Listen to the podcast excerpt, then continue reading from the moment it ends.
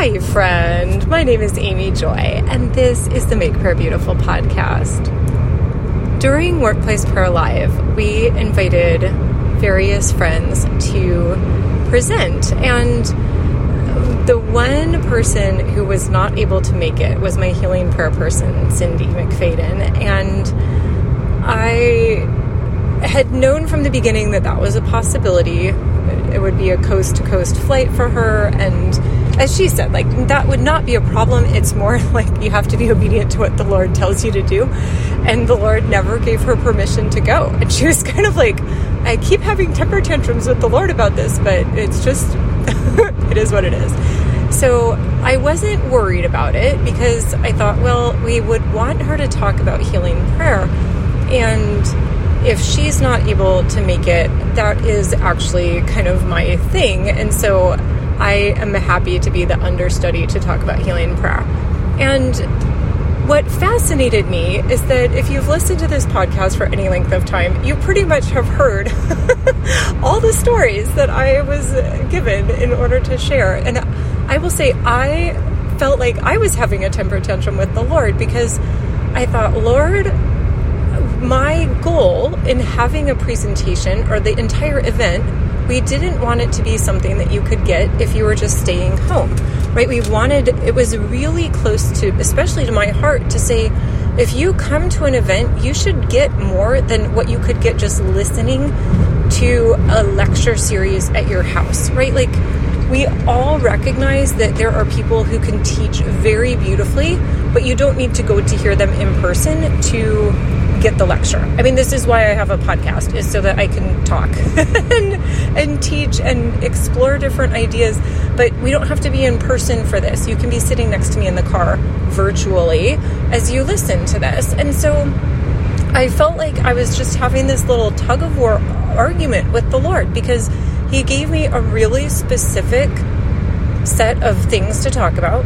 And then He uh, like he kept narrowing it down and honing it and i would have these really lovely ideas for different activations or like here's how you know we'll all stand up and say this together and and no he kept honing it and reorganizing it and uh, that was fine but even in the middle of the night before like between friday and saturday I was up and I was just saying, like, please, Lord, can we adjust this? And he was just not bending. Like, nope, this is the lesson I have for you, and please just be obedient to deliver it.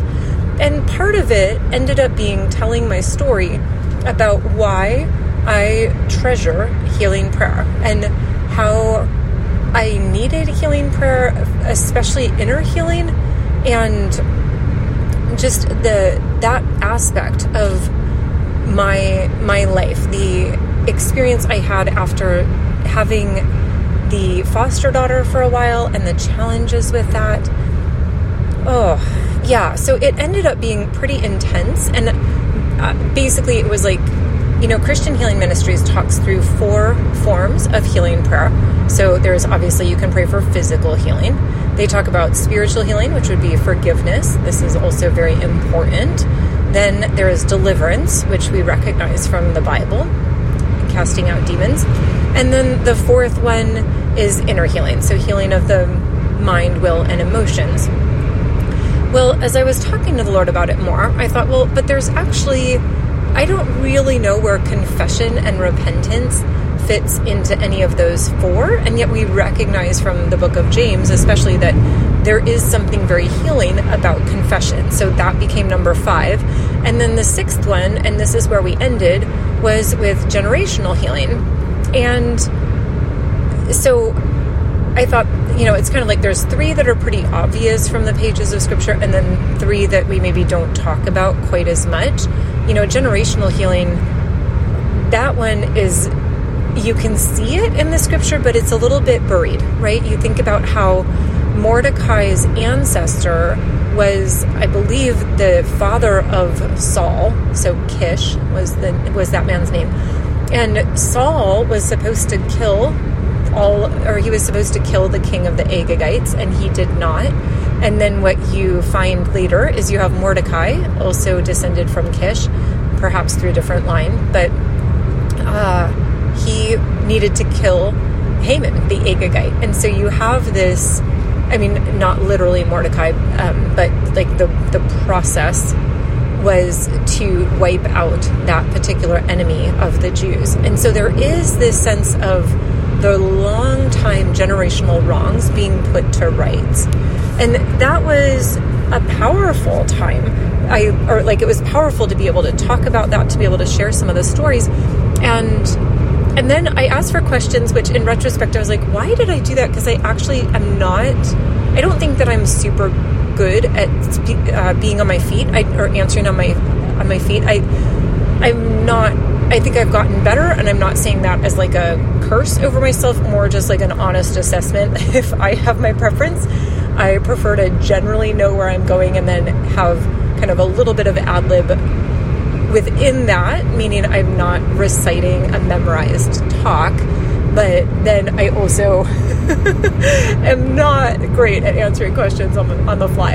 And so, what was so precious is after I took the first question, Bob had come up and he said, You know, we are all actually really feeling the healing prayer, generational healing. And so, if you could break into groups of two or three at your tables, and let's just continue to pray about that for a little bit. And so this was so fun for me because Bob and I stayed at the front watching and praying as the different groups broke up. And to be able to see who was praying with whom and that was really precious. And then I will also say, as an organizer, you know, there's certain things I've only ever been a participant, and so it was really interesting to say, okay, so Bob, this was supposed to end at 11. We were going to have a break until whatever 11:20. Uh, how are we doing? How do we want to do that? Maybe we're going to break at 11:30 anyway. But he said, no, you want to hold off because we still have almost everybody is still deeply in conversation. There might be some tears. Uh, but then within about five more minutes, then he said, okay, and probably half the people now have kind of broken out of the really intense part of that prayer. And so at that point, then I could say, okay, we're going to a break. So you are welcome to keep praying, or you're welcome to just stretch your legs, have some conversation.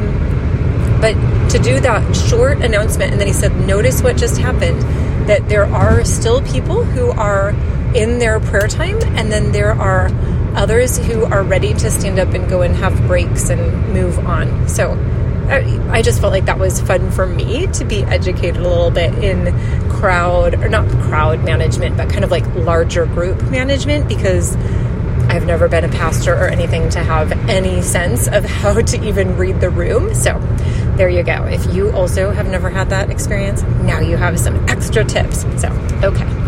Thank you, Jesus, for all the forms of healing prayer. We are so grateful. Amen.